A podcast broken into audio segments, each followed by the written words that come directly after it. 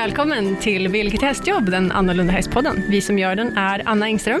Och jag, Malin Hellstedt. Hello. Hello, hello. Ännu en vecka. Mm, nummer 43. Vi Ja. närmar oss den där eh, 52 ettårsjubileet. Ja, Glöm inte, med stormsteg. skicka önskemål om eh, jubileumsavsnitt till. Vilket hastjobb gmail.com eller skicka in ett DM. Det kan du göra på i vår Instagram och vår Facebook och där heter vi Vilket hästjobb. Så det är bara att skriva. Du kan skriva vad som helst. Glöm inte prenumerera. Det är Då får du en gratis. första notis varje torsdag. Ja, och det är gratis. Mm. Idag har vi ytterligare en eminent gäst. Mm, Vad det spännande. har vi. Ja, idag är det du som står för kontaktnätet. Va- Ja, Mm. faktiskt. Mm. Vi har ju eh, ingen mindre än Cecilia Skog här på besök. Yay! Välkommen. Välkommen. Tack, tack. Och, och Cecilia, var kommer du ifrån? Mm. Jag eh, bor då alltså i Norrtälje, utanför Norrtälje, i Lohärad. Mhm. Där har jag och min man Jonny en liten gård eh, sedan fem år. Eh, vi startade upp stall 43 på Solvalla, men nu är verksamheten i Norrtälje. Och jag eh, själv då, då kommer ju från början från travvärlden. Ja. Jag kom in i travhästvärlden när jag var väldigt, ja, tio år eller någonting sånt. du har hållit på med trav hela ditt liv? Ja, så har jag haft lite uppehåll här och där Mm, mm. för andra saker. Jag är egentligen eh, konstnär i grunden. Mhm, Det är jag med. Jaha. Jaha. Och det är perfekt att kombinera hästar Mm, och det är det. konst. Mm. Jag kallar mig för hästkonstnär. Ja, underbart. Mm. Jag både Ja, målar det- hästar och eh, formar Ja, själva hästarna Ja, till Härligt. konstverk. Ja. Men Ja. jag tycker om det här att eh, vara konstnär och liksom mitt huvud brinner lite för massa saker Mm. och det snurrar till lite. Sen får jag gå ner till stallet och hästarna och liksom Mm. eh, jorda mig. Mm. Mm. älskar det. Det Mm. ena behöver det andra. Ja, men i alla fall. Eh, jag jobbade extra som med hästunderstödda insatser. Okej. Ja, så Ja. det var där det började och det, det, var en, det började med för en 20 år sedan. Hästunderstödda för vilka? Ja, då är det lite, det är alldeles olika har det varit. Jag började jobba med en jätteduktig eh, ridterapeut, som det kallades då, som Mm. heter Pia Tillberg. Mm. Eh, och då var det vuxna... Eh, Med olika former av handikapp då? ja, precis. Fysiska, och- handikapp. Okej. Det var mycket stroke och... Ja, ja, ja. och okej. så. Mm. Och det här var ju då upptakten till Stall 43 som ni startade upp. Och vad är det? Stall 43, jag tyckte det var så kul för du sa någonting om vecka 43 här. Ja, just det. Just Eller det. avsnitt 43. Ja. Ja. det är ju jättelustigt. Ja. Det tänkte jag inte Ja. ens på. Nej. Nej, men eh, Stall 43, vi håller just nu till i Norrtälje, utanför Norrtälje, Ja. Lohärad. Ni har förut varit på Solvalla? Vi har varit på Solvalla, Mm. vi startade på Solvalla. Okej. Och, eh, ja, vi är ju fortfarande och gästar lite där, men vår verksamhet eh, ligger i Lohärad. Jag Mm. visste faktiskt inte förrän typ under två veckor sedan att ni hade flyttat. Nej, jag vet. Det är många som, inte, ja, som tror att vi är där. Ja. Vi var ju lite liksom utanför Ja, stallbacken. precis. Mm. Och Vi vilken, var lite anonyma där. vilken typ av verksamhet är det här? Ja, det är en verksamhet som vänder sig till barn och ungdomar med autism. Mm. Man säger då, man pratar ju om eh, liksom ett spektra av Okej. autism. Mm. Autismspektrumtillstånd heter det till och med. Mm. Det är jättekrångligt. Men i det spektrat så eh, liksom, är det många diagnoser nu Aha. som ingår. Förr pratade man om Asperger. Ja. Mm. Eh, det ingår ju också i det. Så det kan ju vara lite, se ut på väldigt, väldigt olika sätt. Har man autism så har man i många fall också en tilläggsdiagnos. Och det Mhm. kan vara ADHD eller en utvecklingsnedsättning. Då då. Okej. Eller så kan man ha så kallad högfungerande autism. Mm. Och då, Och då okej. kanske det inte liksom alls syns så mycket Nej. utåt och Mm. så. Nej. Men eh, inombords så finns Mm. det jättemycket svårigheter Mm. i det samhället som vi lever i. Mm. Ni har både tas ibland. barn och ungdomar i alla liksom, kategorier. Precis. Typ. Ja. Vi liksom möter alla inom Mm. det här spektrat. Mm. Okej, så ni, ni hjälper barn och ehm, ungdomar på, Ja, på vi har- olika Vi har liksom mental nisch, nivå? Ja, för det första har vi nischat oss eh, på, liksom in, inom autism. Mm. Och sen också just barn och ungdomar. Mm. Eh, För vi märkte Är när vi... under 18 då? Ja, det, vi har upp till eh, 2022. Men vi har ju faktiskt märkt att det är väldigt, väldigt stor efterfrågan också från vuxna. Mm. Och hade vi haft möjlighet Från vuxna med resurser, autismspektra då? Ja, eller? ja. Mm. då skulle vi liksom finnas för dem också. Mm. Men vi var tvungna på något vis att Mm, sätta mm. det En här gräns, kan vi, liksom. ja, Mm. från vad vi Mm. vad kunde ta emot. Mm. Men jag tänker, du säger vi, det är inte du Ja. ensam. Nej, Nej. det är jag och min man Jonny Mm. Karlsson. Eh, Det var vi som startade igång Mm. Stall 43. En rolig fråga, varför heter det stall 43? Ja, jag vet. För att ni är med i avsnitt 43, det har vi ju Ja, det redan gått är igenom. Jag kände på mig att det en gång i tiden... Ja. Nej, men eh, det är såklart många som undrar. Och då började det väl med att eh, vi var på Solvalla då och startade upp med en häst där, för det är sju år sedan. Och då var Solvalla snälla nog att låta oss låna det här stallet, det som Mm. ligger utanför stallbacken. Mm. Eh, för vi ville ju ha ett ställe där det var lugn och ro. Eh, och då var det nummer 43 på det Aha, stallet. okej. Och då blev det att vi liksom sa att ja, men vi är 43an och stall 43. Och sen är det lite roligt, för det klingade så himla bra hos mig. För eh, min mormor och morfar, som jag eh, var hos mycket nere i Halmstad, Mm. en gång i tiden när, de, när jag var liten, de bodde på Brogatan 43. Ja. Och sen en jättelöjlig sak, men min mamma och pappa, de kanske inte var överens om så mycket, men de älskade likör 43. Det är ju faktiskt jätteroligt. Så det var just Ja. det här 43 Ja, var roligt. en massa Ja. positiv Och nu avsnitt laddning. 43. Ja, nu Mm. var det avsnitt Det är jätteroligt. Ja. Ja. Så vilka är det som kommer till stall 43? ja, det är alltså eh, barn och ungdomar som har autism, eller inom, som vi pratade om, eh, är inom det här spektrat. Och eh, då kan det också vara eh, att man behöver hemskt mycket stöd, för man kanske har en utvecklingsvariant, eller utvecklingsstörning, som man kan säga, som gör att man kanske inte har ett talat språk.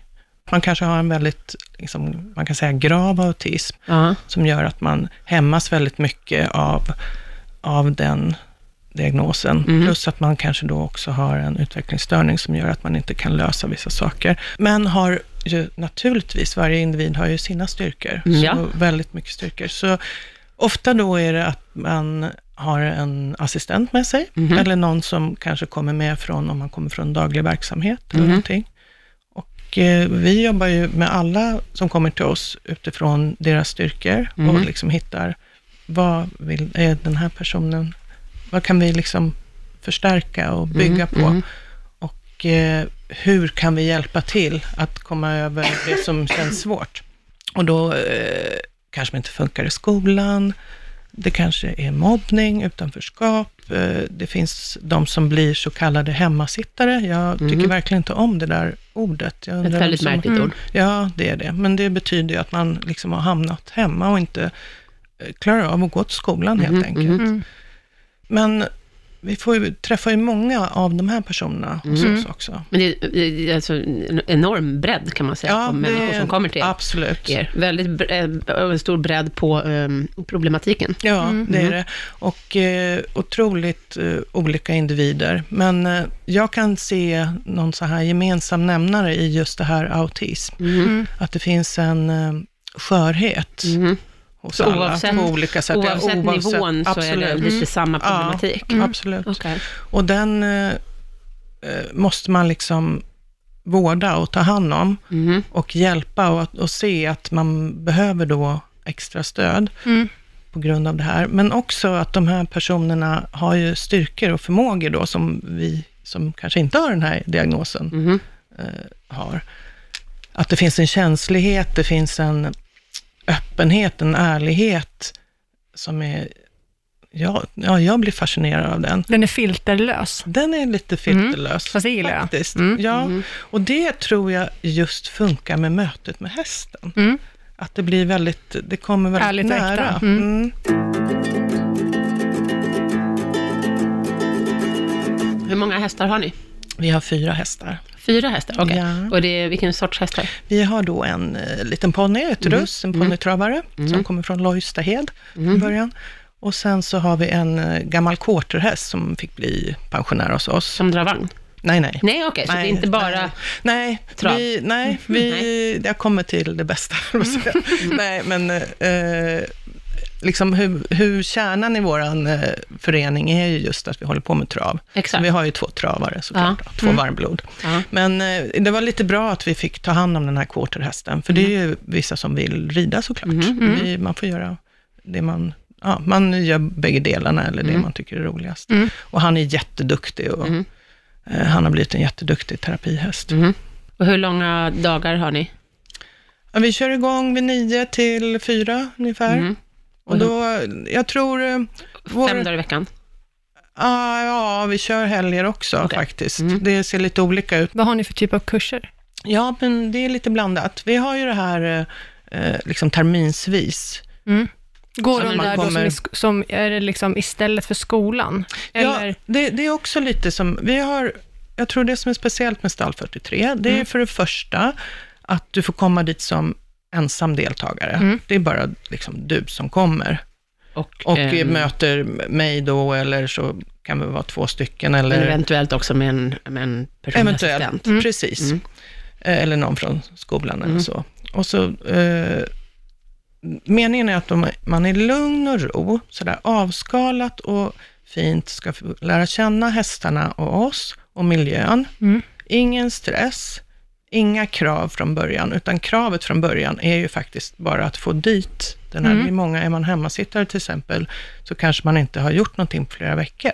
Nej. Och det är jätteläskigt att ta sig till en aktivitet. Så, och vi har märkt, och jag har lärt mig så otroligt mycket av min dotter, som, ja det har jag inte sagt, men hon har ju autism. Hon är Mm. 19 idag. Hon har väldigt grav autism, eh, tillsammans med en eh, utvecklingsstörning då, då. Mm. Så hon har lärt mig mycket. Och jag tror att det går inte att hjälpa och göra någonting bra alls med de här barnen som har den här diagnosen, om man, inte, om man hoppar över det här första steget. Och första steget är att bli trygg. Mm. Att känna sig att eh, man vågar vara på det här stället och slappna av lite och vara sig själv. Och det blir så otroligt mycket svårare om det är en större grupp. Och större grupp är faktiskt, räcker att det är två stycken, kan det Okej. vara. Mm. För det Så blir ett en- störningsmoment. Så där, det har jag liksom märkt under de här åren min dotter, att det är så himla viktigt att få lägga de där grunderna. Och det där kan se olika ut på Så olika helst, barn. helst en och en då? Ja, det är bara en och en som kommer.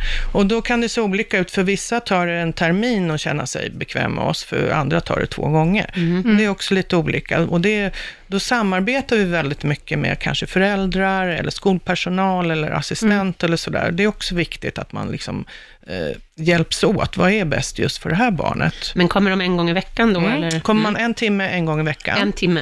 Ja, Okej. och då blir det varje vecka då, hela terminen. Mm. Mm. Och sen så har vi lite eh, sådana här eh, olika aktiviteter på vissa helger och sportlov och påsklov och så också. Att Och- vi har miniläger då. Och då är kan de man- fler? Ja, då kan det vara så. Om det nu har funkat bra och man har landat och tyckte, trivs hos oss och känner sig trygg där, då kan vi fråga så här, ska du tycka det var kul att träffa Kalle på och ha Mm. ett miniläger på påsklovet? Mm. Ja, blir det ofta då. Och då kan man vara två stycken och ibland har vi varit tre. Eh, Och ibland då kan det också vara att man kommer och är med mamma eller pappa och bor över i en av våra stugor. Ja, ni har övernattning? Ja, Mm. för det är också en viktig del i, i vår förening. Det är att vi vänder oss till hela familjen runt barnet. Mm. För vi vet hur himla viktigt det är. Och har man eh, ett barn som har de här behoven av extra stöd, så extra förståelse från omgivningen, Mm. då eh, är det jätteskönt att andra förstår det och vara i en miljö som är förstående för det. Och jag, det är ju också ja, Mimmi som har lärt oss Mm. mycket om det. Så vi har, ju, vi har precis kört sju veckor med två familjer varje vecka som har varit hos oss i sommar. Då är de, vi har två gäststugor. Så de, Två familjer på en gång? Ja, Ja, så att de har... två familjer åt gången ja, Ja. i sju veckor. Så 14 familjer. Ah, ah, Okej, okej. emot. Inte två familjer i sju veckor. Nej, Nej, Nej. jag förstår. så bra är vi inte. Ja, de kanske vill vara kvar. Ja. Ja. Vi flyttar in. ja. Ja, utan, Eh, ja, men det här är, och det är så himla roligt. Vi kallar det en vecka i Roslagen. mm. Och det är otroligt mycket Stockholmsfamiljer. Och då, alltså då ska det ju vara att man har ett barn som har au- autism. Mm. Och då är det för hela familjen, liksom, att man Mm. ska kunna koppla av, syskon ska kunna liksom känna sig, att det är en Mm. miljö, att det, man kan vara hur som helst där. Det gör ingenting om något barn får utbrott. Du behöver inte känna att du förstör alla Nej. andras semester på något hotell Nej. eller någonting. Nej. Utan eh, det ska vara skönt för liksom, föräldrarna, för hela familjen. Och det Mm. har visat sig vara otroligt populärt det här. Så vi har ju fullt näst, Jaha. till nästa sommar. redan. Men ni har två stugor då? En stuga Ja, och då familj? sköter man sig liksom själv där. Ja. Ja. Så har de tillgång till gården. Ja. Vi har lite pool och lite så mysigt Mm. också. Det finns en spel och lekplan. Och så sätter vi upp tider när vi fodrar och så, för det är ju väldigt populärt att följa med på. Mm, för då är de där hela dagen. Då bor de där dygnet runt i en vecka. Precis. Mm. Och så får de då också beställa eh, rid och körlektioner Mm, mm. om de vill. Mhm. Eh, umgänget får de göra när de vill, eller? Gå ut och borsta? Eller är det också Ja, det är väl också? lite att vi vill vara med ju när de är i, i stallet, men Mm. de får ju jättegärna vara med. Vi säger till att Mm. nu tar vi in ett par hästar här, vi kan Mm. vara med Mm. och borsta lite Mm. och så. Mm. Och sen satte vi alltid upp en tid och vilken tid vi tar in hästarna Mm. på kvällen och då får de ju fixa också. Men då tänker jag att de här familjerna är sådana som har varit under terminen. Eller? Nej, nej, nej, behöver inte vara. Nej. Det, det händer också, för de blir sugna och såklart att prova på det här. Ja, men, Men, det kan eh, även vara folk från andra delar av landet. Vi har, Okej. jag, jag gjorde så att jag frågade om jag fick lägga ut det på någon sån här autismsida på Mm. Facebook. Mm. Och det blev ju ja, Jättemånga, stort intresse. Så det har kommit från hela landet kan man säga. Ja, Mm. det kommer mest från Stockholm. Mm. Men det har vi haft från Göteborg, vi har haft från Dalarna, Mm. två familjer i år och lite olika. Mm. Vad roligt. Mm. Ja, det är jättekul och alltså, vi tycker det här är Mm. riktigt roligt Mm. också, Jonny och jag, för det blir ju väldigt familjärt. Och, Det är klart. ja, och vi vill vi märker ju att det är stor efterfrågan och vi har väl haft några som har sagt att ah, ska ni inte smälla upp några stugor till? Men vi vill ju inte det. Vi vill ju hålla det så här småskaligt, för det är lite det som är mysigt också. Det kan väl också bli en väldig påfrestning annars för de här familjerna om det plötsligt är tio familjer som bor där. Ja. men det skulle ju inte bli Då blir det ju inte alls samma sak. Nej. Nej. Nej. exakt. För då blir det ju det som du pratade om, att det blir för stora grupper. Ja, precis. Nej, men så det är trevligt och ganska ofta så blir det att eh, barnen i, i stugorna finner, lite, så, finner varandra, Mm. kanske syskon och Mm. ja, så. Mm. Och sen är det ju väldigt så här avslappnat med alltså föräldrarna, eller hur? Det behöver inte just vara mamma och pappa. Vissa kommer ensamstående, vissa har mormor med sig, vissa har Mm, systermoster mm. med sig. Alltså familjerna kan ju se ut såklart hur de vill. Sen stänger vi igen november och december. Det här Okej. är nytt Jullov. förra året. Okej. Ja, Ja, både för, för, eftersom vi kör hela somrarna, Mm. men det är för hästarna ska få lite vila och vi också. Även, ja. Så, Ja, det är klart. ja. Men under terminerna då, då, är det, då kommer barnen en timme i veckan. Ja. Hur många barn får ni plats med per dag?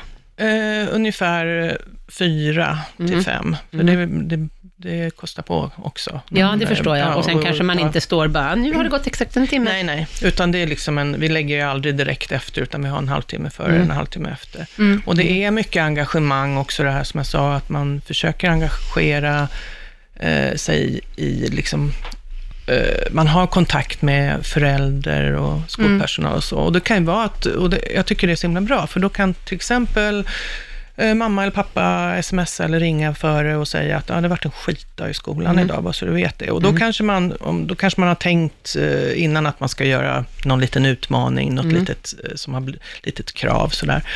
Och då kan man ju tänka om och Ja. tänka att, då vet man ju, då säger man, "Hörru, ska vi inte bara ta en mystur i skogen Ja. eller någonting sånt. Mm. Så det är väldigt, väldigt bra tycker Det är jag. viktig här. dialog ni har också Ja. med föräldrar och de som står barn och ungdom närmast. Absolut. Att det funkar. Ja, jag tycker det är Mm. jätteviktigt, eftersom jag har varit på den sidan, eller är på den Mm. sidan som förälder också. För det är ju för barnens skull man gör Precis, det. Liksom. Mm. det är det hela tiden. Ju Mm. mer du kan bygga upp och förbereda och, och planera Mm. Och strukturera runt om de här barnen, desto bättre blir det för dem.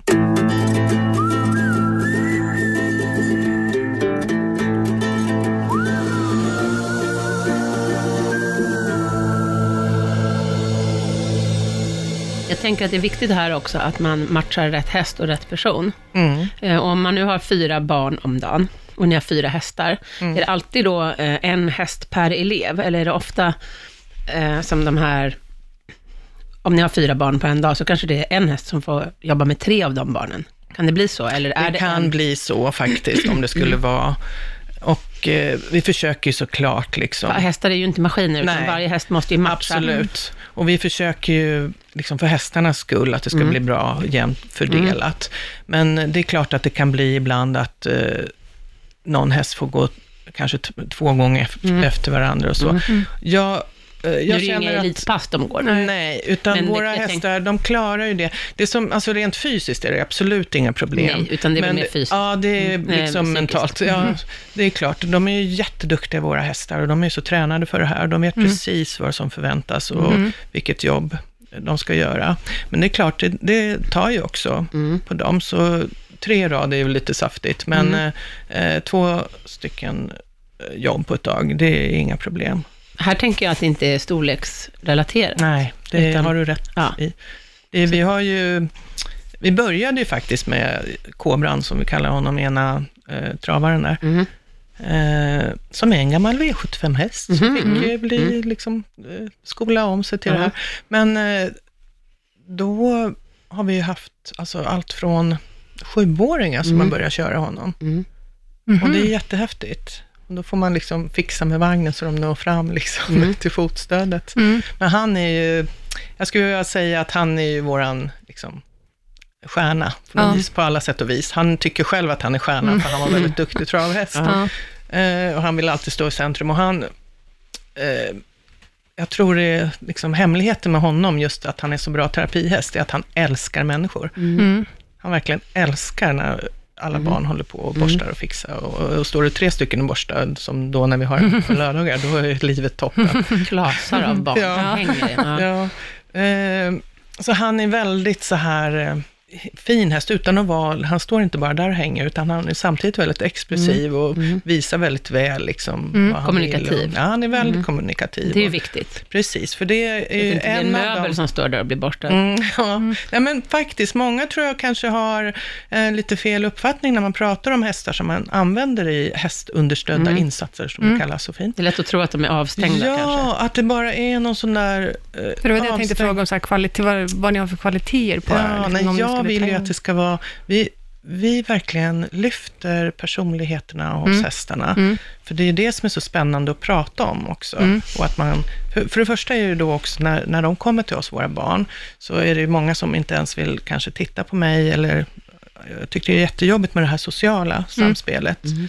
Och då är ju hästarna toppen. De är ju liksom som en hjälp för mig. För man pratar ju, jag pratar ju om hästen hela tiden. Jag Precis. lägger fokus på hästen. Mm. Så pratar vi väldigt mycket om, eh, ja men varför, varför gör han sådär? Varför står han sådär och skakar med huvudet? Eller varför, varför gör han så? Och hur ser varför har han öronen hit eller dit? Eller, Mm. eh, ja, hä- hästen alltså, hur fungerar hästen? Hur pratar den med oss? Och då blir det att eh, barnet som kan slappna av mer och mer, för vi har inte fokus, vi står inte och tittar på han eller henne liksom, Mm. utan det är hästen vi pratar om. Och eh, sen så börjar det här viktigaste tycker jag, det är det här samspelet då, mellan deltagaren Mm. och hästen. Och det är ju när det sätter igång, det är då man upplever den här, eh, ja, när deltagaren får den här första förälskelsen för en häst. Och det är ju jättehäftigt. När de själva, alltså inombords, känner att de har kontakten. Mm. Och det är där här jag tycker trav är fantastiskt också, att vi kör hästarna. Det, det funkar ju jättebra med ridning också såklart, men det är väldigt eh, tydligt hur man samspelar med hästar när man sitter bakom i vagnen. För det första måste ju, du måste ju ha ett bra samspel med hästen. Den går ju där framme liksom. Du måste ju tala om för den vad den ska. Och, Det måste jag väl om jag sitter på Mm. också, säger jag som ryttare. ja, jo men självklart. Och vi eh, Jag tänker att det- också. Eh, Jag tänker att, man liksom, att det finns fördelar med båda. För att när man sitter på får, ju, får du ju den här direkta fysiska kontakten. Ja, där har du en som du fysisk inte får om kontakt. du sitter ja, bakom. Precis. Det är, eh, en positiv sak med när man kör, det är ju att det kanske blir väldigt tydligt, för du ser väldigt tydligt hästen. Ja. Hur den gör, hur den rör sig. En annan Så. väldigt bra grej med att sitta bakom, tänker jag också, måste vara att du kan ha med din personliga assistent, eller du och barnet kan sitta i vagnen tillsammans. Ja. Vilket kanske är lättare än... Jo, absolut. Men vi, vi har ju båda, vi har ju allt från rockad, som det heter när man sitter bredvid, då, till eh, speedcart när man sitter själv. Och eh, ganska ofta så, ham- så går det ganska snabbt det där steget till att få sitta själv. Ja, Ja. De brukar vara att snabba. Det, det, ja, Mm. att det är nästan roligare och tydligare och så. Men, men om, om det kommer ett, en ny elev, Mm. eh, vad är det första de får göra? Börjar ni med att försöka matcha ihop dem med en häst då?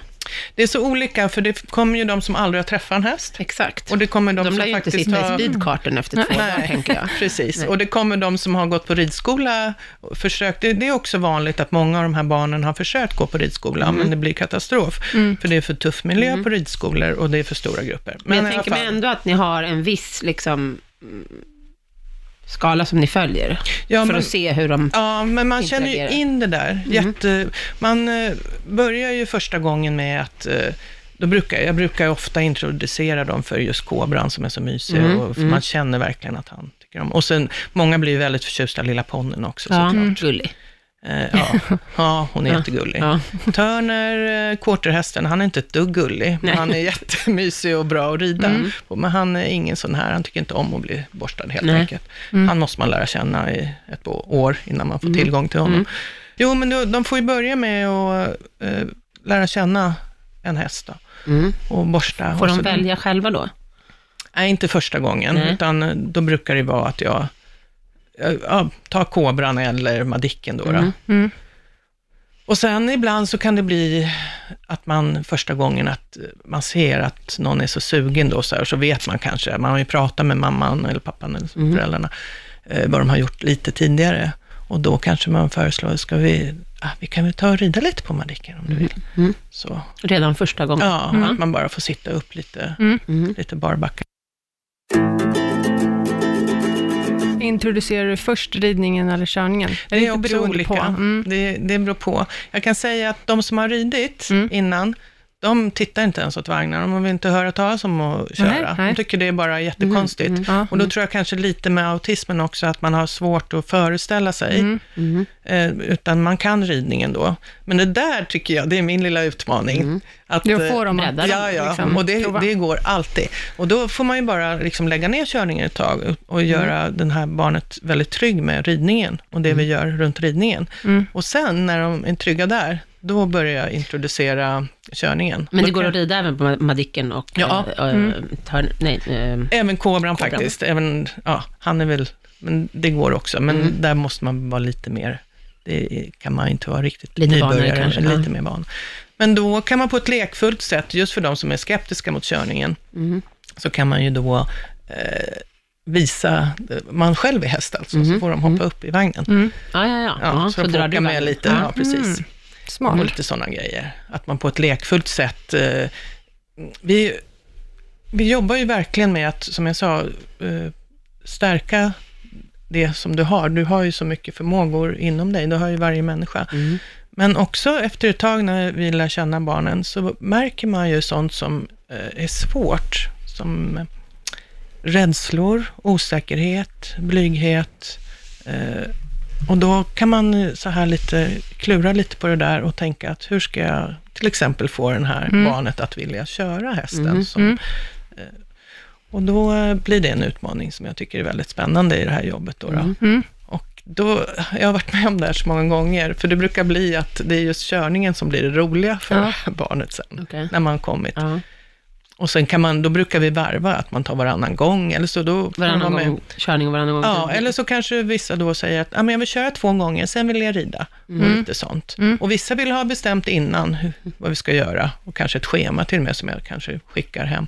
Och vissa säger, vill bestämma när man kommer, så det är lite olika. Men det är väldigt individanpassat. Mm. Men då hjälper de till att göra i ordning hästen och borsta? Ja, och... det här är också viktigt, att det är inte så att man kommer hit och bara ska rida eller Nej, köra, exakt. utan det, vi Det är väl- hemskt mycket för hela helheten runt Det är hästen. väl egentligen det viktigaste. Precis. Och det här tycker många är så roligt, för det har de ju aldrig då fått varit med om när de varit på ridskola. För där Mm. är det ofta att man liksom går in i ridhuset och hoppar upp på en Mm. häst. Mm. Eh, så, och där är det också väldigt, lite olika att eh, vissa vill hålla på väldigt länge med det. Och då kan det vara dagsform också, att man kanske, ja men idag vill jag bara stå och borsta och göra flätor. Mm.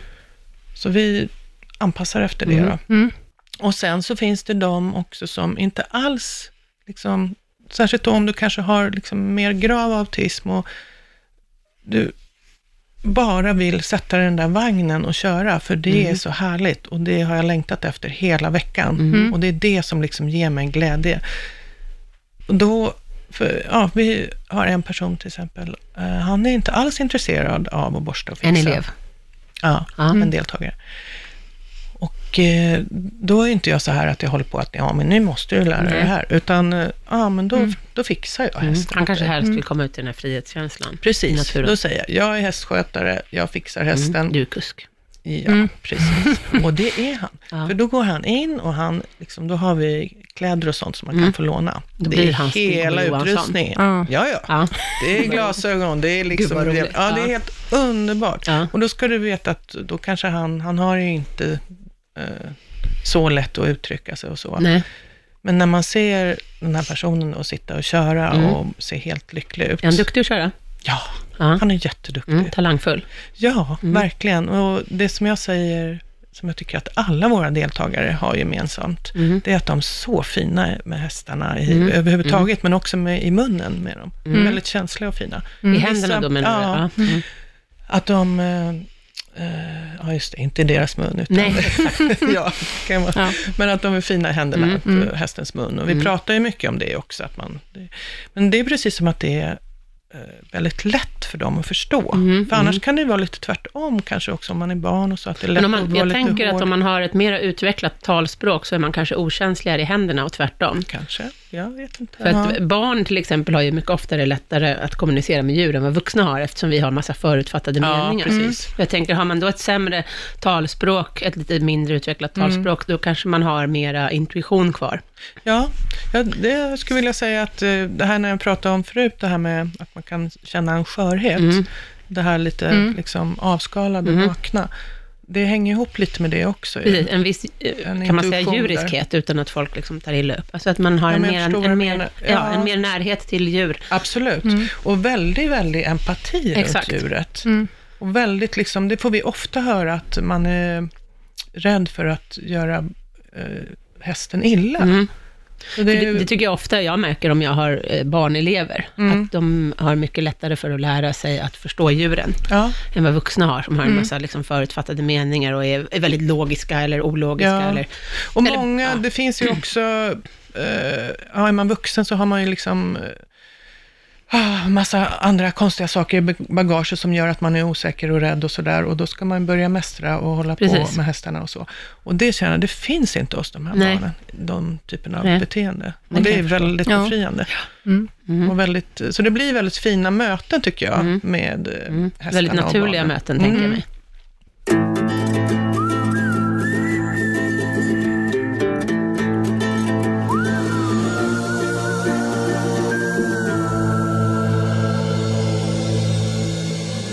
Men ni åker med, tänker jag, i början, i vagnen? Ja, alltså vi börjar med en rockguard, som man Mm. säger. Det, då kan man ju sitta bredvid.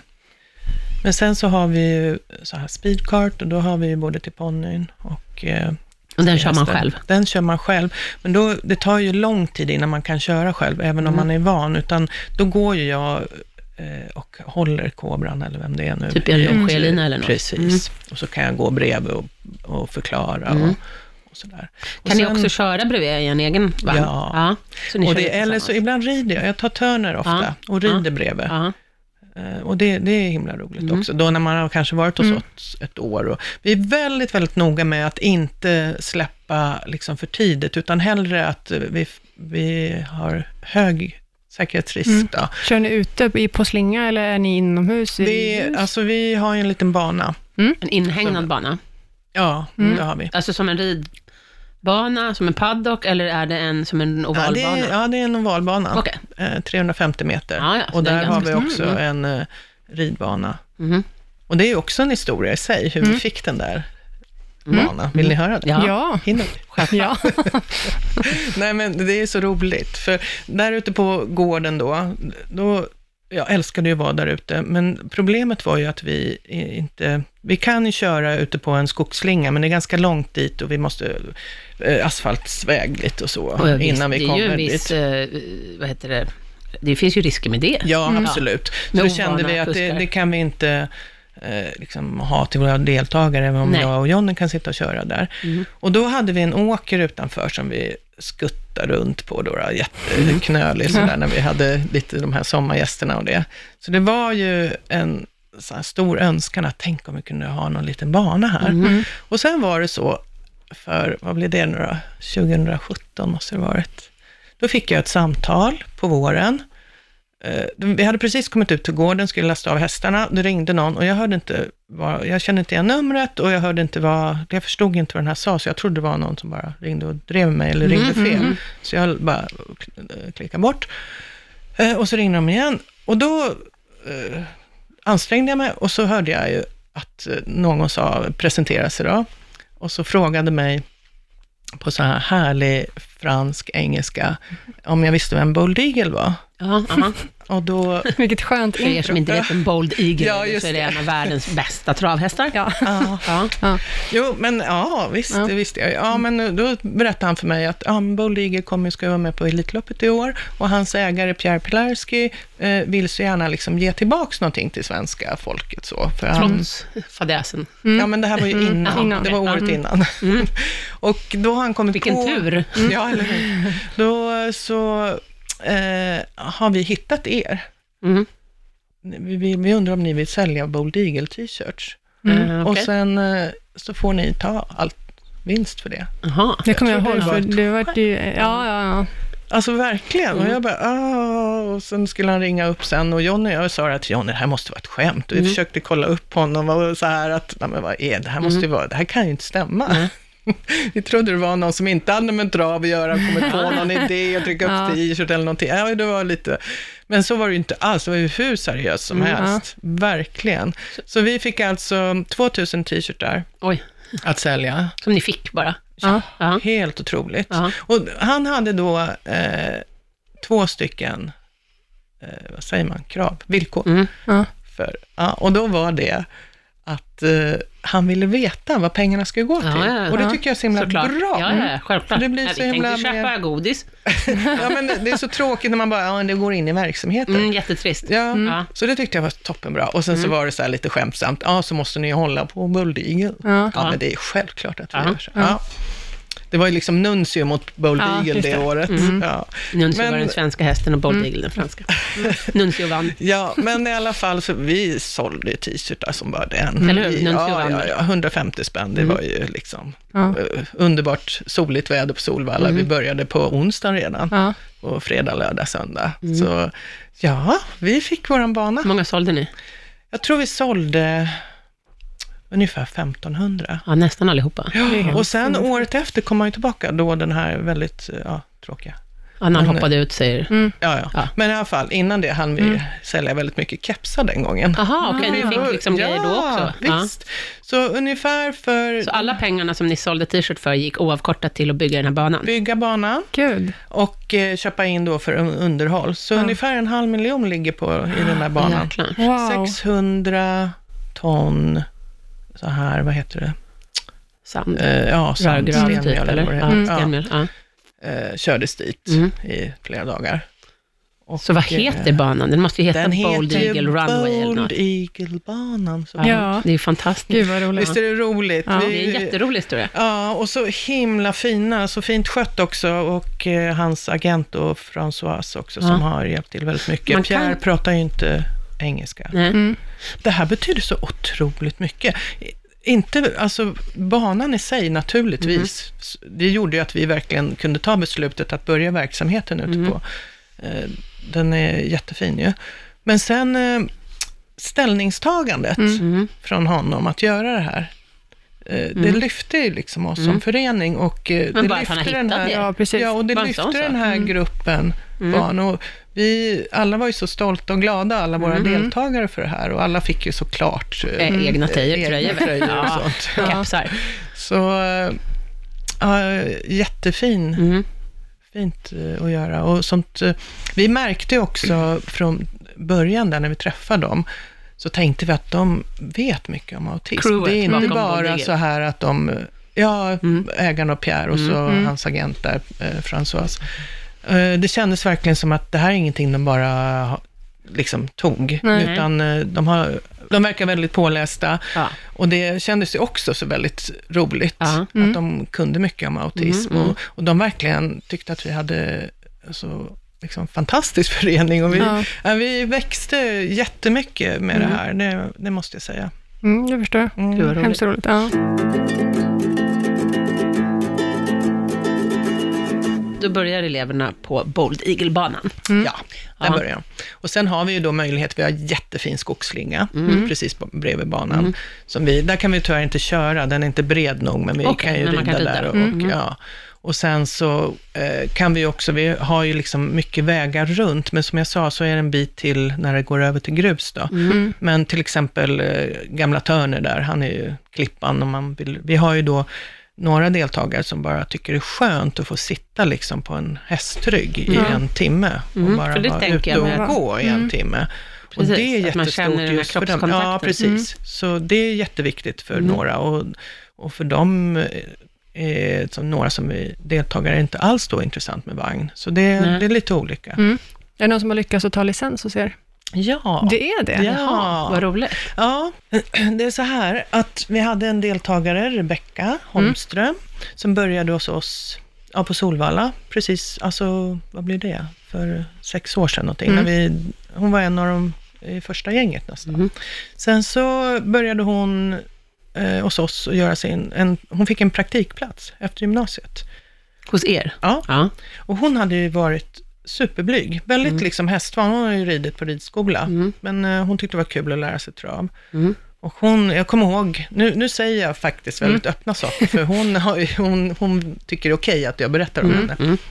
Men jag vet, hon sa till mig när hon kom, så tittade hon lite blygt på mig, så sa hon, "Aj, jag tycker det är enklare att, att umgås med hästar. Mm. Ja, så vi höll på... Än med människor då, Ja, ja, Ja. ja. Hon tyckte inte... underförstått. Ja. Så vi, där var det väldigt mycket fokus på hästen, hästen och Mm. jobba med den. Och, men sen så lättade hon upp och Mm. vågade ta för sig mer och blev mer eh, modig och öppen mot mig också och så. Så det var jätteroligt att Mhm. hon eh, började, tog en praktikplats och då, jag tyckte att hon kunde jättemycket saker. Jag, och många överhuvudtaget med våra deltagare, de har så himla mycket inom sig, men de behöver hjälp och liksom möjliggöra det. Mm. Att, Att, eh, blomma ut. Precis. Mm. Folk som, runt omkring måste liksom öppna dörrarna och ge Mm. dem möjligheter och man måste kanske ibland putta lite över tröskel Mm. och så. Och så var det lite med Rebecka. Jag kommer ihåg när hon började hos praktik hos oss. Då hade, jag hade alltid gått med när hon körde. På Solvalla finns det en uh, skogsslinga. Ja, för det var är när, fort, när ni fortfarande var på Solvalla? Ja, precis. Men då, jag, så det är vissa saker man kommer ihåg och då eh, minen på henne när jag sa att nu ska du köra Madicken själv på skogsslingan. Mm. Och hon, alltså i hennes värld fanns inte det, för i hennes värld var det att jag skulle gå bredvid. Mm. Och det är det här som kan vara svårt då, om man har den här inrutat. typen av diagnos. Ja, att man inte ser varianter Nej. kanske, utan man är trygg i det här och så Mm. kanske man inte ser att ja, man skulle kunna ta ett steg till. Så. När hon har Men, kört där 200 gånger med dig så var det jätteläskigt att köra själv. Ja, Ja. Mm. Det är liksom utanför Ja. trygghetszon. ja, ja, det är utanför. Mm. Men eh, samtidigt så hade hon lite respekt Mm. för mig, så hon vågade inte Säga nej. bara, ja, det är bara att köra. Jag står här nere och väntar liksom. Mm. Den är ju, vad är den? Eh, en och en halv kilometer Ja, den där slingan. Men du vet, när hon hade gjort det, det är ju obetalbart. Alltså. Det är, där, det är vår lön, Mm. säger jag Johnny, Mm. när vi, de här grejerna, när man liksom ser den här utvecklingen, när det liksom har Mm. trillat ner den här, Mm. när hon gick över den här tröskeln. Mm. Det var jättehäftigt. Och sen eh, gick tiden lite och så sa vi det, ska du inte ta uh, Madicken då, då och ta lite, ta ponnytravlicens på henne? Mm. Men då hade hon fått vara ute och köra på själva Ja. ovalbanan också antar jag? Ja, det inte bara började med att eh, John eh, körde med henne i, vi har så här tandemvagn. Och om man inte håller på med trav, då tycker man det låter konstigt. Men då sitter man ju alltså bakom, man sitter liksom bakom den som kör, som en Mm. Aha. säkerhet. Okej, Det är en dubbelsäte Ja. liksom. Mm. okej. Så då kan man ju sitta... Inte bredvid? Nej. Nej, utan man Nej. sitter som i en sulk eh, Ja. ungefär, eller ja, en speedcart då. Eh, och kör själv, Mm. men det sitter en bakom som kan Mm. liksom ta Mm. över om det skulle Mm. behövas. Okej, lite som körskoleläraren i Ja, eh, Så bilen. de hade ju kört ute på, innan hon vågade köra själv där, eller vågade, det vågade hon nog hela tiden, men det är he, hela tiden det där att eh, då fick vi säga att ah, men nu, nu Ja. ska du köra själv. Ja. Och Mm. då gick det bra. Och ute på stora banan då, Ja, på Solvalla. precis. Så, Mm. så gick hon en licenskurs där och jag och Jonny var med henne Mm. Varje gång. Och jag tycker det, när jag säger det nu, så här fyra år efteråt, tycker jag det känns jättekonstigt, för hon är så självständig idag. Mhm. Mm. Eh, men eh, det gick jättebra och då Mm. hade hon Madicken, våran ponny då. Mhm. Och hon klarar det här teoriprovet Mhm. jättebra. Och hon klarar ju Mm. teoriprovet. Mhm. Hon fick sin licens. Så hon tävlade Madicken Mm. Ponnytravslicens Ja, då? precis. Ja. Ponnytravlicens. De vann ett lopp. Mm. Tror de alltid, alltid placerade. Så Jag tror de hann med fem, sex lopp. Någonting. Mm. Sen la vi ner för Madicken, hon är 16 nu och, Okej. Mm.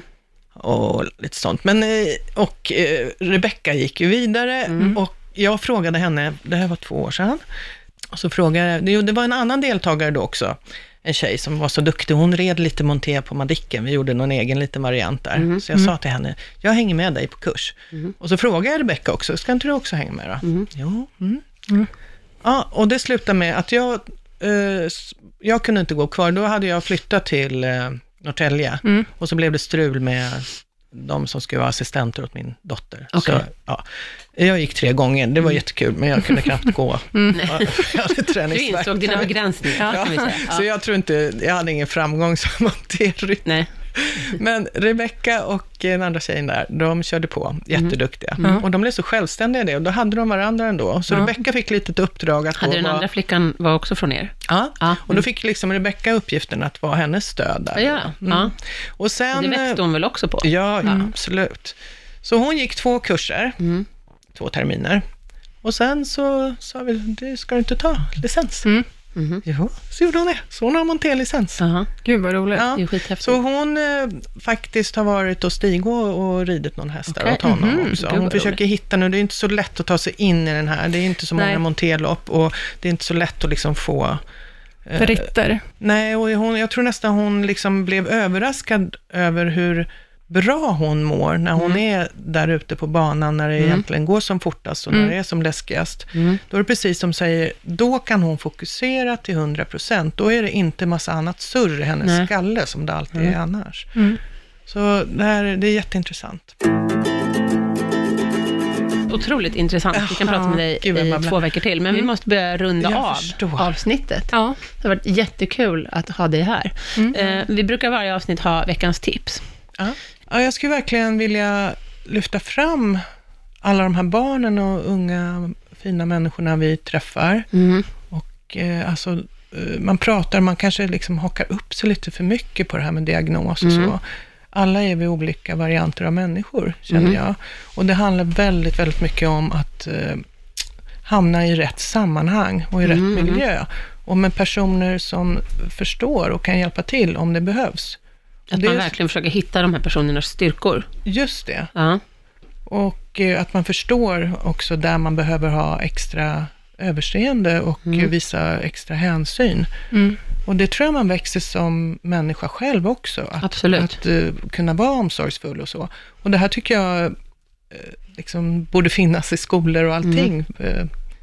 För att man ska fungera på ett bra sätt. En lite Mm. mer empatisk framtoning kan man väl Ja. önska hos Absolut. hela samhället, skulle jag ja, vilja för säga. det är ett tufft samhälle vi lever För i. Och eh, skolan anledningen till har att vi också har ganska mycket av den här typen av diagnoser idag, skulle Mm. jag väl vilja påst- beskylla snarare dagens samhälle för. Det är inte så att vi har fler diagnoser nu mer, utan vi har ett hårdare klimat ja, som sållar ut den här Ja. typen av, av olikheter. Mm. Kan man säga så? Ja, det är jag absolut eh, Mm. håller med om. Så dagens tips, försök att se det unika hos varje person. Ja, verkligen. Verkligen. Det var bra. Mm. Bra sagt.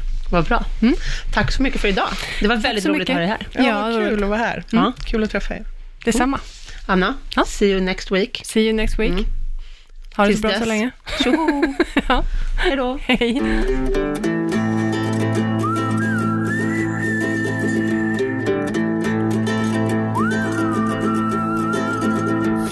Produceras av I Like Radio. I like radio.